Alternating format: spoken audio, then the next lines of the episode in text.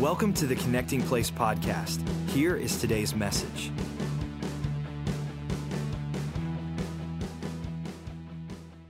For those of you that are new here, my name is Joe Jr., and uh, I get to, to work with our students, among many other things here at the church. That was my beautiful wife that was singing. And um, we love working with students. And when I found out that I was going to be speaking this, this weekend, you know, one of the things that kind of inevitably, inevitably happens as my dad, uh, you know, takes a breather here and there is that it happens on similar days in the year. So a lot of times I speak in the summer or it's like right around New Year. So I've done a lot of New Year's messages. And I was just like asking God, what could I, what could I teach that would be a little bit different and encourage people in the same way? And uh, I had this whole other message. I was, I was pitching it to my wife. And as wives often do, thank God for wives, she was like, that's okay. And I was like, okay, okay. Um, um, we gonna, and she was like, you know what? I, did, I feel like that's great. That's an, that's an awesome message for some time. What about the message you preached at camp? And uh, for those of you that didn't know, uh, we, we went to Seneca Hills, Pennsylvania about a month and a half ago, and we did fall camp. We should have called it winter camp because on the last night, about six inches of snow, all that white stuff fell, and we had these 15 passenger vans that we were trying to drive up steep inclines, and we, had to, we got kind of snowed in. But you know what the cool thing is about camp? Uh, you just, you're not going anywhere. You know, for about two, two days or so, you're just kind of there. And uh, we had 77 students that came, which is incredible. Over 20 leaders came, and we were just stuck together and had such an incredible time. And I, just after talking to students and leaders, just life changing uh, things happen. And, and, this is a message I, I, kind of am expanding from the message that I taught the last night of camp. And uh, we'll call it mountains. And uh, here's what I know about mountains. In the Bible, there's kind of two different mountains that you're going to see in Scripture. Uh, in the New Testament, a lot of times the mountain will be this immovable object, this obstacle that is standing in between us and what God has for us. And if you've been in church any length of time, I would imagine you've probably heard a good message or two uh, about mountain moving faith, right? I mean, that's, that's very good. It's, it's good theology, it's solid, it's what Jesus taught. And so a lot of times mountains can be kind of framed in that aspect that it's something that's standing in the way. It's an immovable object that needs to be moved so that we can get to where God wants us to go. But there's this other type of mountain. Oftentimes it's in the Old Testament. And, and this really signifies a meeting with God. It's this moment where we can actually meet with God and experience His presence. And uh, there's, there's this polarity in a really cool way where there's these two extremes. So I want to talk today about mountains and, and I, I, more importantly, let me just give you this statement because this kind of encapsulates everything we're going to talk about today. If you go home and somebody's like, What do they talk about at church today? This is what you can tell them, okay? Uh, God wants to use mountains to move you so that he can use you to move mountains. Uh, I'll unpack that as we go today, but just to reframe that a little bit, God wants to use mountains or moments with him to move you so that you can walk out of those moments with Him in His presence and you can move mountains or immovable objects in your life. God wants to use mountains to move you so that He can use you to move mountains. And here's, here's the first mountain I want to talk about today it's the Mount Sinai, or the Bible might call it Horeb. Uh, some, some would call it in the heading in your Bible, it might say the mountain of God. We're going to go out of Exodus chapter 3. So if you want to turn there, uh, you can feel free to get ready to do that, or you can read along with me on the screen. Uh, but here, let me just give you some backstory because this happens with a character in the Bible that's a very central character in the Old Testament, wrote many parts of the Old Testament. Uh, incredible man of faith, incredible guy, but he, he was born into a very turbulent, horrible time in, in the nation of Israel. They're in captivity, enslaved to the Egyptians, right? And not only that, but the Pharaoh is so paranoid that this group of slaves are going to overpopulate his kingdom and ultimately overthrow him that he decides to take it upon himself to do population control. And so here's his way of making sure that these people don't have an uprising or a movement that takes him out of power. He, he determines that he's going to issue an edict that takes out every single baby boy, all of the Hebrew baby boys in all of Egypt. And so, can you imagine being a mother at that time? Uh, you have this brand new, beautiful baby boy. Uh, some of them, it's their first child, and, and all of a sudden you hear there, there is this edict issued by the Pharaoh that, that you're going to have your baby slaughtered. And, and so, by God's providence and grace, there's this cute little, the Bible actually calls them like handsome. They, Moses was a good looking baby. You know, there's some ugly babies, and then there's like some handsome babies. Moses was, and, and every mom thinks their baby's handsome, but you're, not all your babies are handsome. But I just wanted to burst your bow. But, uh, but Moses, the Bible said it, so it's true. He, he was good looking, and they, this is their best plan. They take this, this precious little infant baby, they place him in a basket. Can you imagine this, moms? And they just place him in the river. And their prayer is, God, please don't let a soldier see him because if they do, they're going to follow through with their command. Uh, don't let a crocodile see him. Don't let it capsize. All these different things that you can imagine are going through their mind. But, but they know they have to do something because they feel like there is something in, in his future that, that is nothing short of greatness. And so they place him in this basket. And by God's providence and divine direction and appointment, he washes up on the shore right by the Pharaoh's daughter who is bathing.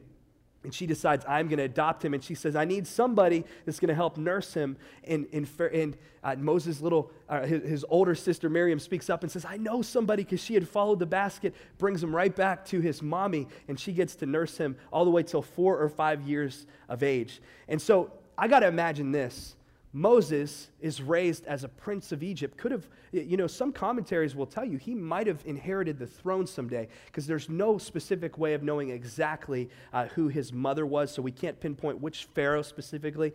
But some would say he could have inherited the throne based on his birthright, uh, being born into that family. And, and I just, I gotta, I gotta wonder though where there's some moments where he was living in the palace in this lavish lifestyle and has everything that he could ever want as a human being. He looks out onto the horizon and he sees all of these thousands and hundreds of thousands of slaves building this kingdom for Pharaoh, and he, and he feels a connection with them more than he feels a connection with the people in his own home. And the Bible doesn't say exactly when, but there comes a moment where he learns, I am, in fact, a Hebrew. And there's this day where he sees an Egyptian soldier just beating mercilessly a Hebrew slave, one of his brothers, and he feels like he needs to do something to intervene. And so he goes after him, and in trying to save him, he ends up murdering and killing the Egyptian soldier. And he does what probably most of us would do he runs.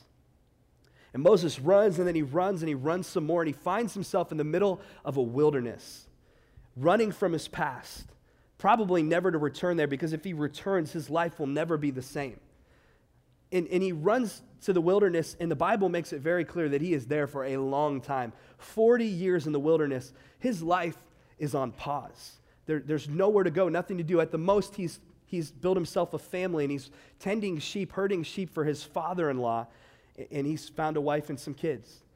But that's where we pick up. It's 40 years later, and I'm just wondering if there are some people in here who there are some things in your rearview mirror there are some things in your past that maybe you've done that you'd be really ashamed of. I know there are some in mine. There, there's some moments that you wish you could just soon forget, and you've run and you've run. You've run from your relationships with people and with God. You've run from this and you run from that. And here you are, and your life is just on pause, and you're waiting in the wilderness. And I'm so thankful that the story doesn't end there. Let's read Exodus chapter 3, verse 2. And Moses saw that though the bush was on fire, it did not burn up. So Moses is kind of just walking along Mount Horeb or Mount Sinai, and he sees this kind of interesting sight. He sees a bush that is on fire.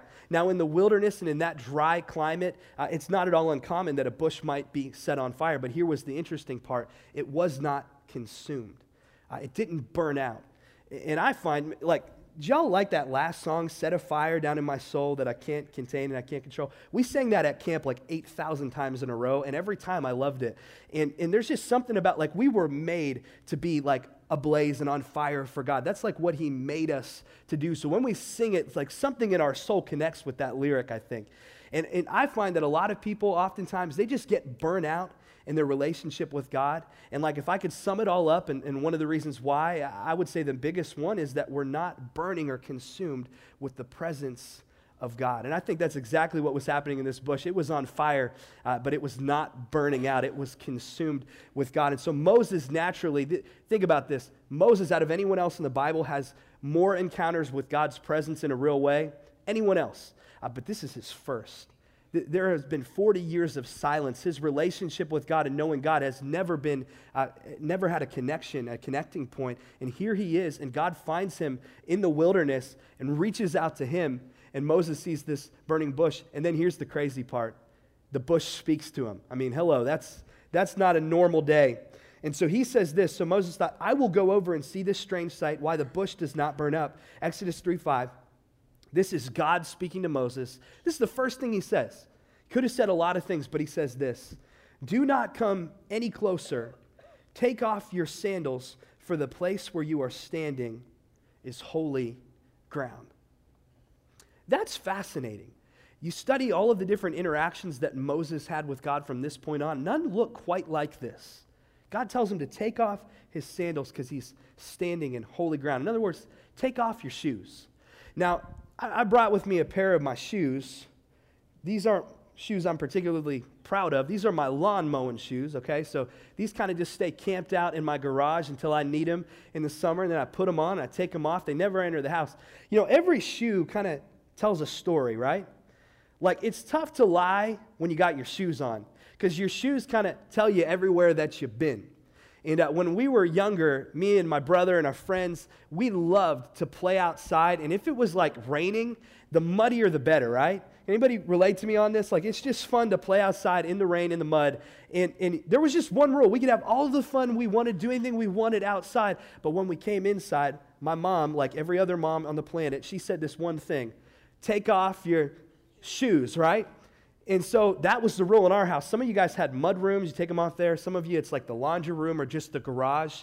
And, and I just, for, for reference to the story, for a little bit of backstory, I just want you to know this about my mom. We affectionately called her in our house the kitchen Nazi. Now, that sounds really wrong and horrible, but I just want to tell you this. Like, my, my mom loves a clean house, as many moms do. And every morning, y'all have smells you associate with your childhood? Um, the smell I associate most with childhood and my mom is bleach. And, and I say that sincerely, but like every morning, no lie, I would wake up early in the morning and my mom has a bucket and a scrubber, and she is somewhere in our kitchen and she is bleaching something. If you stood still in, in our kitchen long enough, you would be bleached in our kitchen. Like, so we'd always call her the kitchen Nazi because it was around the time of the soup Nazi. It just worked. I don't know. Uh, but, but here's what I know about my mom she would be like any mom, just feverishly working to keep the house clean with four kids, which is impossible.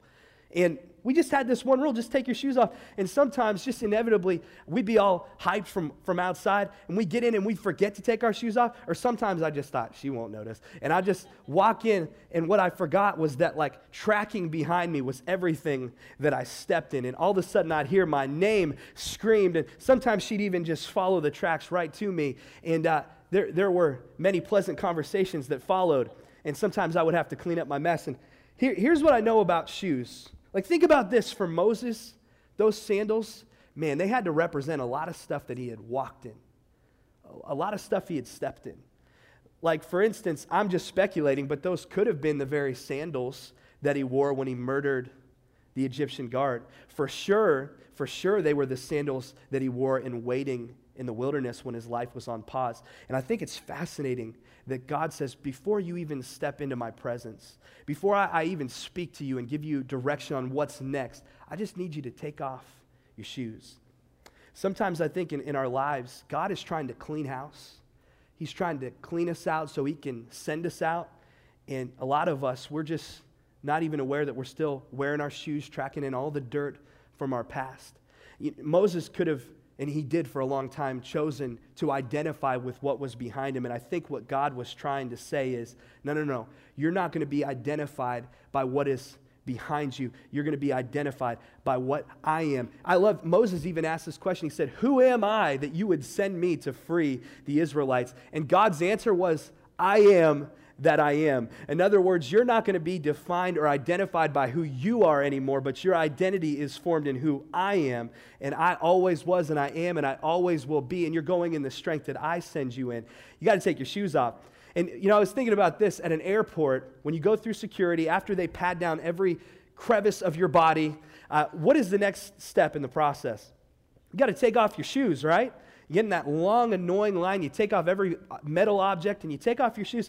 And, you know, I'm sure one reason is because you could be hiding something, contraband in your shoes.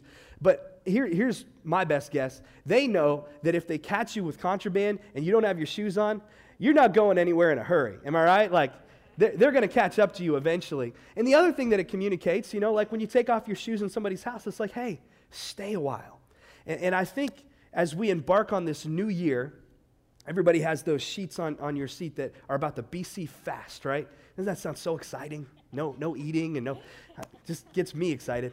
And, uh, but you know what? There's something about setting aside time where you just say, Nope, not gonna listen to what my flesh and my body is screaming out for. I'm just gonna, every time I want that, I'm just gonna replace it for wanting God's presence and allowing God to speak to me. And can I just give you this challenge? If you've never fasted before, which might be a lot of you, that's okay. Um, start small. Like take a day. What could happen with one day where just with, with God's undivided attention and our undivided attention, the two of us meet and He speaks to us and something happens? I, I want to challenge you on that because I think what God was saying to Moses was like, hey, stay a while. I, I got some things I want to speak to you about. Take off those shoes. Stop thinking about your past and where you've been. I want to talk to you about where we're going. So that's the first mountain. It's, it's this Mount Horeb or Mount Sinai. And I, thought this was a cool second mountain to talk about. Uh, let, us call this section King of the Mountain, all right? Uh, now, I don't know about you guys, but when I was a kid, we used to play this game. Maybe in your neck of the woods, you called it King of the Hill. Some of us called it King of the Mountain. And here's what we would do. I remember we went on a Royal Rangers trip and we were out in the middle of this pond and they had this floating deck. And here was the only rule you get up on the deck, and there's probably about 10 of us. And as soon as they say go, you start trying to push each other off of this deck. And whoever was left standing last was the king of the mountain. Great violent game that, you know, sent a lot of us home with injuries. But it was great, great memories. And there is this moment in the Bible that is exactly that. I want to tell you about it. There's this guy named Elijah. And it happens in 1 King uh, chapter 18. Elijah is a prophet, and he hears from God and he speaks from God. But here's what's different about Elijah he lives in a time, in a day and age where not many people were hearing from God. Uh, it, in fact, it had been about 50 years since the last king of Israel had his heart turned to God. He was a king named Asa, who at a very young age said, I want to serve God.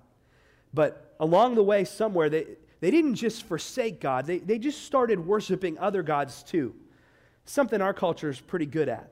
So this will apply. You know, there, there was this god named Baal, and they, they erected these statues to Baal, and they built these temples to Baal, and then there was this goddess named Asherah, and they would build these Asherah poles, and they were as high as you can see from anywhere in the city. These were things that were elevated above the one true God. And this is in the Ten Commandments, right? It's like I will only serve the one true God. And, and the punishment for that was always that God would leave them or, or there, there would be punishment for their disobedience. And so that's exactly what was happening. And to top it off, they had one of the most wicked kings and queens that Israel had ever seen. It was King Ahab, and he married literally the most wicked woman that ever walked the face of the earth. According to the Bible, her name was Jezebel. And Jezebel was a bad lady, and she did not worship the one true God. And anyone that opposed her, they died. So God, I love, I love this. God tells Elijah, hey, Elijah, I want you to go tell King Ahab, just kind of like this is going to be a real simple conversation.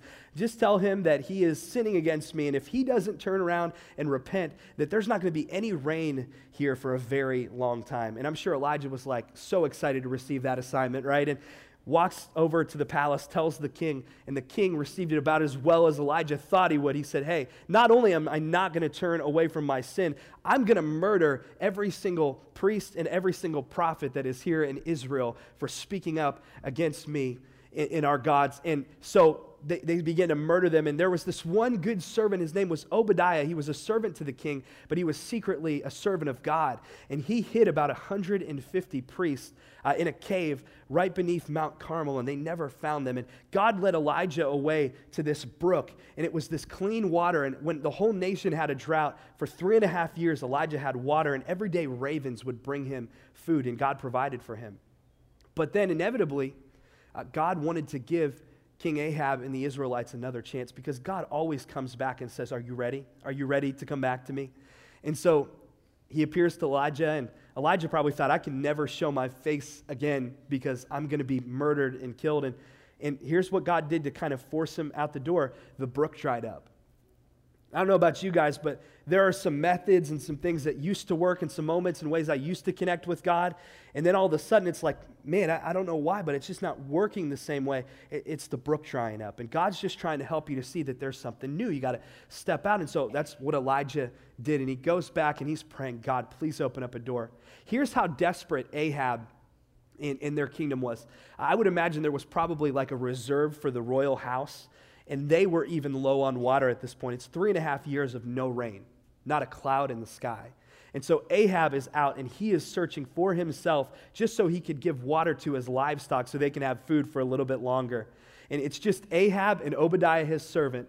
And, and this is by, by God's divine appointment. Elijah runs into Obadiah first and, and he's like, hey, I got to tell King Ahab about this. And Obadiah risks his life to even tell him that Elijah's alive because the king thinks that Elijah and all the prophets are dead, right?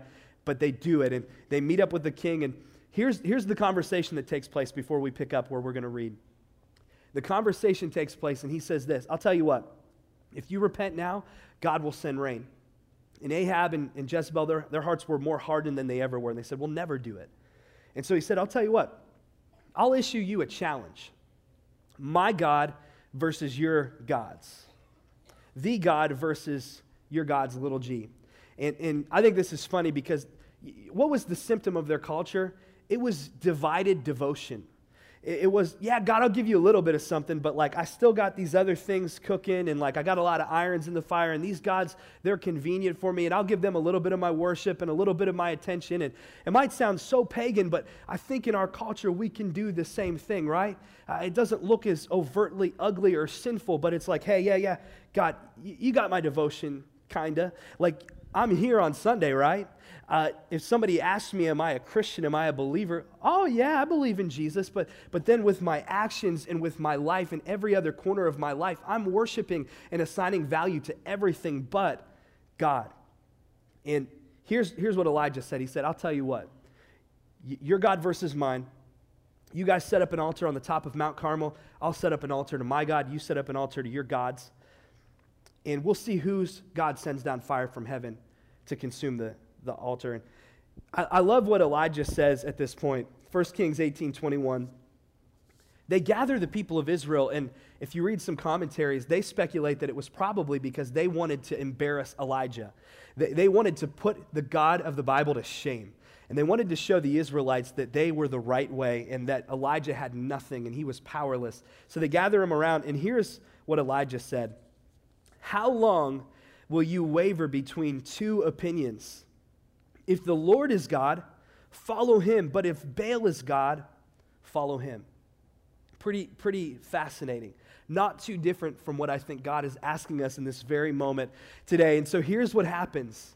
This is a, a, really beautiful scene. It's, it's a powerful scene. It's the big moment. It's the crescendo in the story. They are on top of Mount Carmel, and there's these two altars. And Elijah says, Go ahead, you go first. Uh, I wanted to be a gentleman about it. And so here, here's what 400, it took 400 priests of Baal. This is what they begin to do. They begin to scream and contort and cry out to this God that they made up. Baal literally means God of the sky, and they couldn't get one thing, one bit of fire to fall on their offering. And so it starts in the morning, goes all the way to noon, the Bible says. And I love Elijah. Just in true style. He starts to make fun of their fake God, and he starts saying things like, Oh, um, he's probably, is he late? Is, is he running late?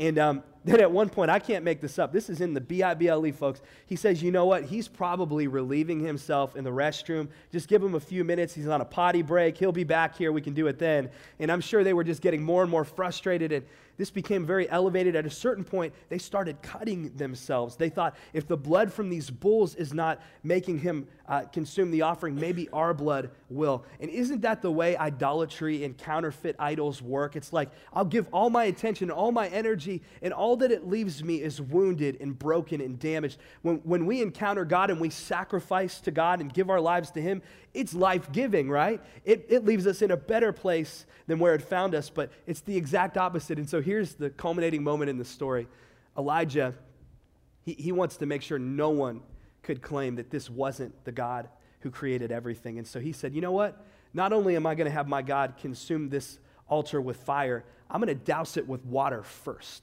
And so he says, Bring out some water. And so I just can imagine there's some big old things of water, and they're dumping it over. And they said he tells them to do it not twice, but three times to the point where there is water all around the trench of the altar. It's in pools. And then he prays this really simple but powerful prayer. He says, God, the, the God of all heaven, Jehovah, consume this offering.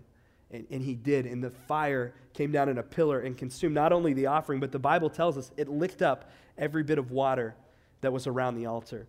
And here's the result every single one of the people in Israel said, He is the one true God. The king said, He is the one true God. And every one of those priests of Baal, they were put to death. And, and I think, man, there, there is just something about saying, you know what, God, I, am going to choose today. I, I can't follow this way and that. Like, as for me and my house, in, in my life, we're going to follow and serve the Lord. No more divided devotion. I, am not going to kill myself trying to go after all these other things that only leave me empty and broken and wounded. I'm going to go after you. Now, here's, here's what I, I love. Let's talk about this other type of mountain because it's in the Bible. It's Jesus talking to us. Remember, God wants to use mountains to move you so that he can use you to move mountains. Anybody have some mountains in here? Like, like if you prayed today and you knew it would work, you'd be like praying pretty fervently because you're like, I, I need this out of the way. It's standing in my way of what God has for me. Jesus had something to say about it. Let's, let's read this together. Mark 11, 22. Jesus says, Have faith in God. Truly, I tell you, if anyone says to this mountain, Go, throw yourself into the sea, and does not doubt in their heart, but believes that what they say will happen, it will be done for them. So you, just got to tell it where to go, right? Like, I don't know about you guys, but like, I would imagine there's some some really sanctified, saved people in the house. But then, like during the Christmas holiday rush, if you got into the parking lot at the mall and somebody cut you off, you might have had a temptation. I'm not saying you did, but you might have had a temptation to tell them where to go. Am I right? Is there anybody in the house just being real with you? That, that's all we're doing, right? It's with confidence saying, You go into the sea. That's what Jesus says. But then there's the second part Mark 11 24. Therefore, I tell you, whatever you ask for in prayer, believe that you have received it and it will be yours. So, a, great thing to couple with fasting would be to pray, right? Uh, to, to begin to have this faithful prayer where you're like, man, I just, I, am going to choose to believe in a ridiculous way that if God said it, then I can have it. And if He wants me to pray, and that's how He's unleashed to move in the earth, I'm going to take Him at His word and do it.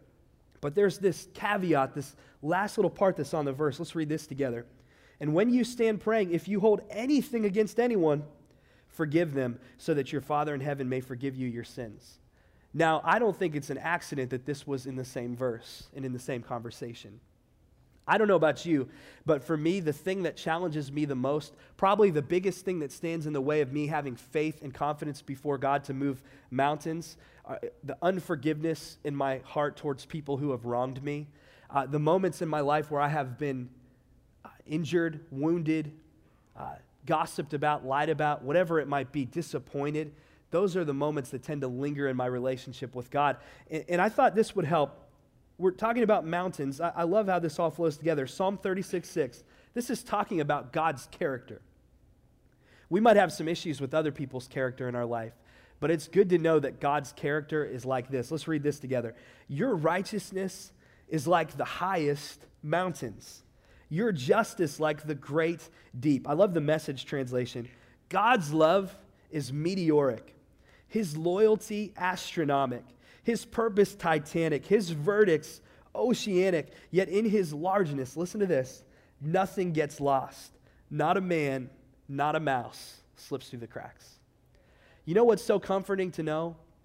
That maybe even people that we know deserve justice and we know have wronged us and hurt us and wounded us, and we wish we could make it all happen ourselves, the judging part, to rest in the fact that God's righteousness is like a high mountain that he sees from this vantage point, uh, that his justice is so deep that one day they will account for it. But you know what's so cool? If you start to just ask God for his heart and ask God to forgive them, you start praying like Jesus prayers and Stephen prayers. You remember what they said? God, just forgive them because I don't even think they know what they're doing. And, all of a sudden, you just start getting in God's vein of thinking and you start seeing things from His vantage point so much higher than our thoughts, so much better than our ways. and it changes everything. That's what I believe is the key to moving mountains. When we can get into God's presence and take our shoes off, and then we can go out from God's presence and we can watch what God begins to do. Now, I, I think we're, we're, coming to a close here. Um, here's what I've noticed. When we get into God's presence, something very similar can happen to us that happened to Moses. There's this moment where Moses comes down off of the mountain, and I, we'll, we'll just read it together. This is fascinating. Exodus 34 29. When Moses came down from Mount Sinai carrying the two tablets of the testimony, he didn't know that the skin of his face glowed because he had been speaking with God. Can you imagine this? Like he had been in God's presence and he literally was glowing with God's presence. Uh, I thought this was interesting though. Aaron, his brother, and all the Israelites saw Moses, saw his radiant face, and held back, afraid to get close to him. Now, I'll just make this statement and, and I'll unpack it. Glow is for show. And we glow so we can go. God wants us in His presence to have such a real encounter with Him that it just kind of rubs off on us. And when we come down from the mountain and we go back to earth, and how many of you know there's always a back to earth, right? Uh, when Moses came back to earth, what was waiting for him? All the people of Israel had turned away from God, right? There are going to be some people that aren't willing to go up the mountain with you, and when you come back down, they're going to be trying to talk you out of doing what God told you to do, right? But glow is for show, and glow is so we can go. God called us all to go into the world and tell the good news to people. And I think it's fascinating, though. He had to cover his face. Did you know that? It, it was so it was so intense that they would actually put a veil, almost like on wedding day, they would put a veil over Moses' face because it was so intense. I've noticed this: the times where I've been effective in reaching people who are living in darkness is not the moments where I've pointed out all their sin pointed out all the ways that they've missed it and all the ways that they're messing up and far from God. It was the moments when I pointed out the better way.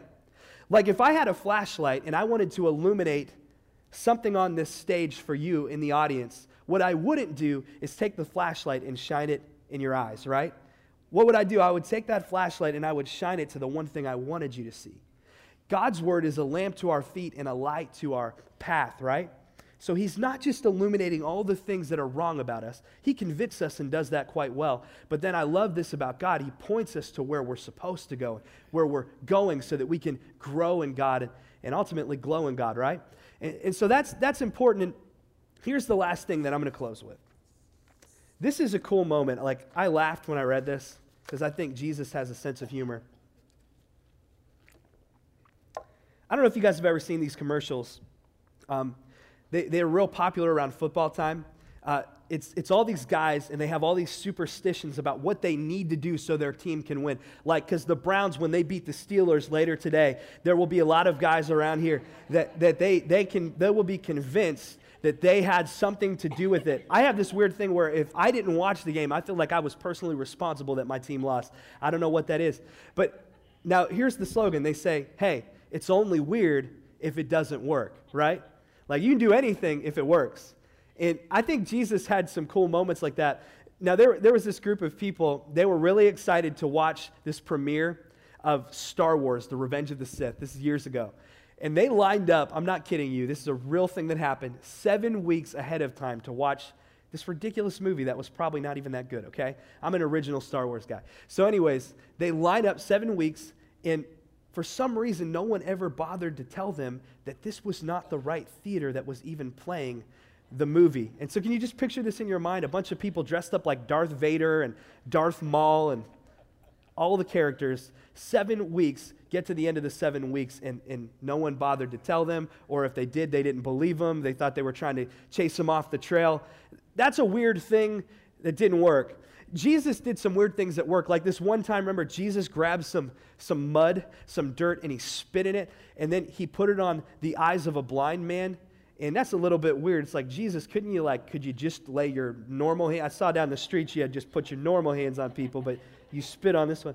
But I bet any money that the guy didn't complain because he walked away and he could see, right? It's only weird if it doesn't work. And uh, there's this moment in the Bible that I think is hilarious. Mark 11, 1 now, as they approached Jerusalem and came to Bethphage and Bethany at the Mount of Olives, just wanted you to see the continuity. This is all happening around mountains here. Jesus sent two of his disciples, saying to them, This is just funny. Read between the lines here. Go to the village ahead of you, and just as you enter it, you will find a colt tied there, which no one has ever ridden. I love this part. It's, so, it's just stated simply with a period at the end. Untie it and bring it here. And so, what I think reading between the lines, what Jesus has just commanded them to do is like grand theft donkey, right? Like, I mean, he is. I, I don't know. Maybe, maybe he had an arrangement worked out with somebody. I'm not sure, but he just told him to take somebody's colt, their, you know, their animal, and bring it to him. Verse 3 gets even better. If anyone asks you, because he figured somebody's going to ask him, why are you doing this? Just say, don't worry, the Lord needs it and we'll send it back here shortly. And I, I, would say that's like the modern day equivalent to someone driving off of the lot with a brand new car. And if somebody tries to stop him, don't worry about it, it's for Jesus, I'll bring it right back. You know, it's just not totally believable. But I, I was just thinking back, um, it, my senior year in high school, there was this coveted position among many of us in our class, and it was, are you ready for this? The office aide. Do I have any former office aides in the house? You were, okay, yep. Yeah, it, it's a very uh, storied society, secret society, if you will. There are a lot of things go on in the office aide culture. I just can't take the time to explain. I'm just kidding. Um, but uh, here's one of the cool advantages of it. I had it seventh period, so our, we had these cool little office aide badges, just you know, just like your police badge, you just show that and it's the sign of authority. Back down, you know. And so every day we'd made our rounds and we'd walk around, you know, just strut to every every class and just, you know, wave our badges around and grab their attendance sheet. And uh, every now and then, every now and then, there would just be a teacher that would come a little bit out of line and she'd question me. She'd be like, What are you doing in the hallway? And all I had to do was just say, Take a look at that. Office aide, back off. I would never say that. I was very respectful. But uh, there was just something cool about that. It was just kind of like, for that period, it was like, Hey, listen, don't worry because the teacher told me to.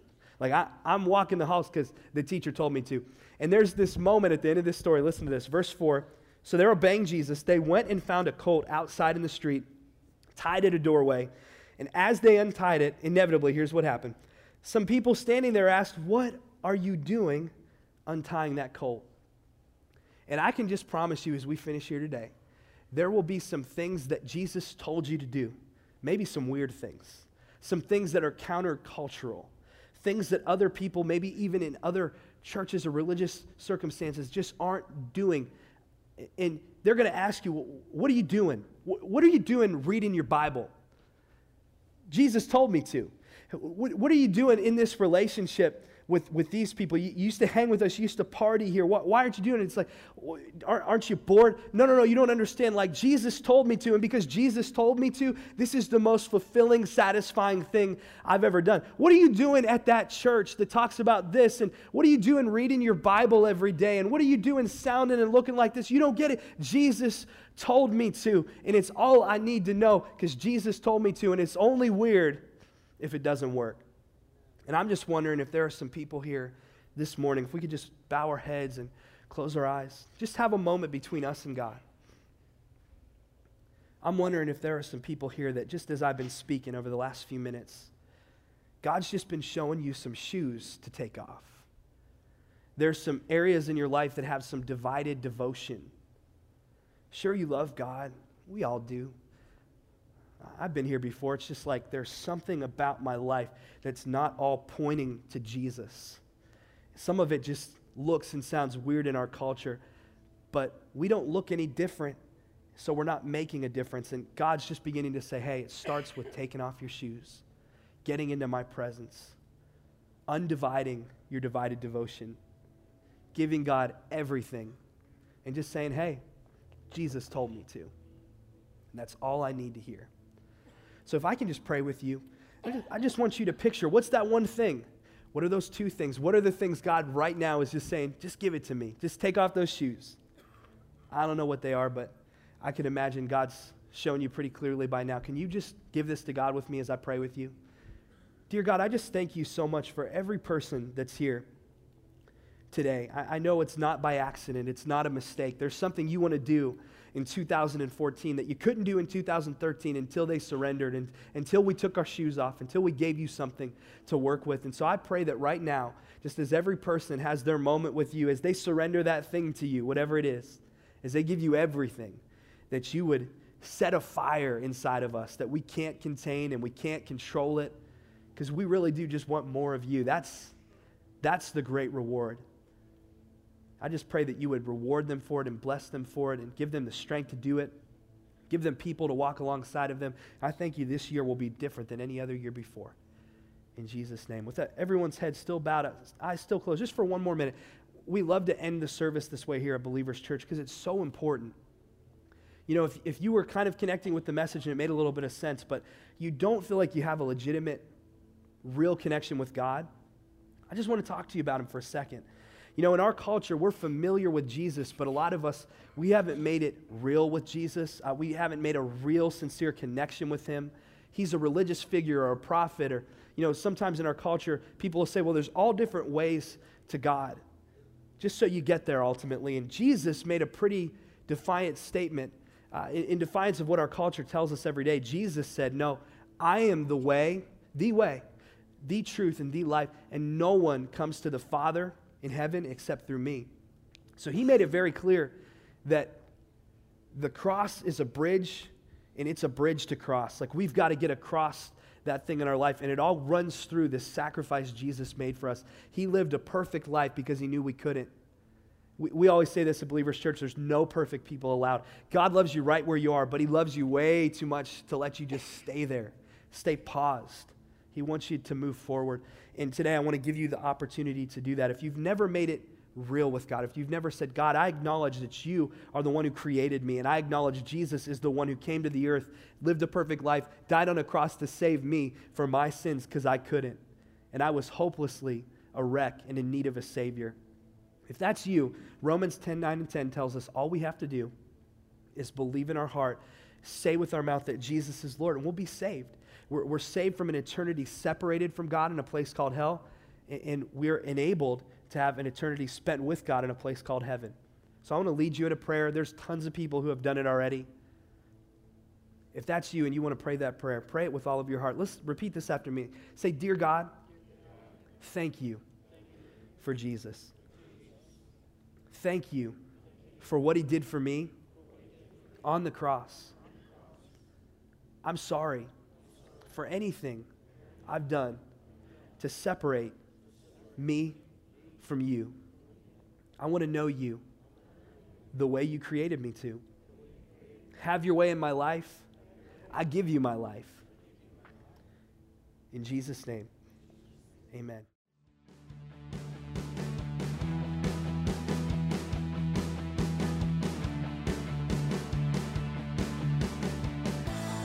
Thank you for listening to the Connecting Place podcast.